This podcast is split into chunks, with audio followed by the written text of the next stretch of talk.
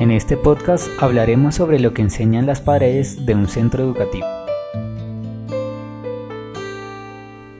¿Te ha pasado que al iniciar el año escolar tienes que decorar el aula o el centro educativo para recibir a los niños? Seguramente sí.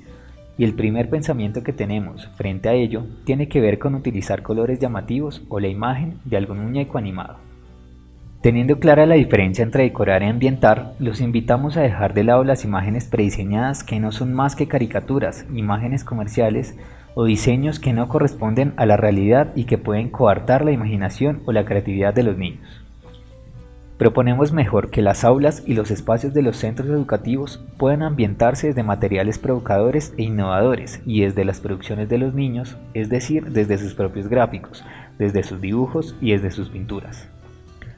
La experiencia educativa AIOTU propone que no haya uso de imágenes estereotipadas o comerciales sobre las paredes, pues deseamos potenciar en los niños la imaginación, el conocimiento de las cosas y su sentido profundo. Queremos que los niños aprendan a representar, no que copien imágenes de representaciones predeterminadas. De este modo, el proceso de aprendizaje de los niños, su voz, su pensamiento, su contexto y los valores de su cultura se refuerzan. Asimismo, se fomenta la imaginación y se comunica libremente el aprendizaje que a diario se vive en cada espacio del centro educativo.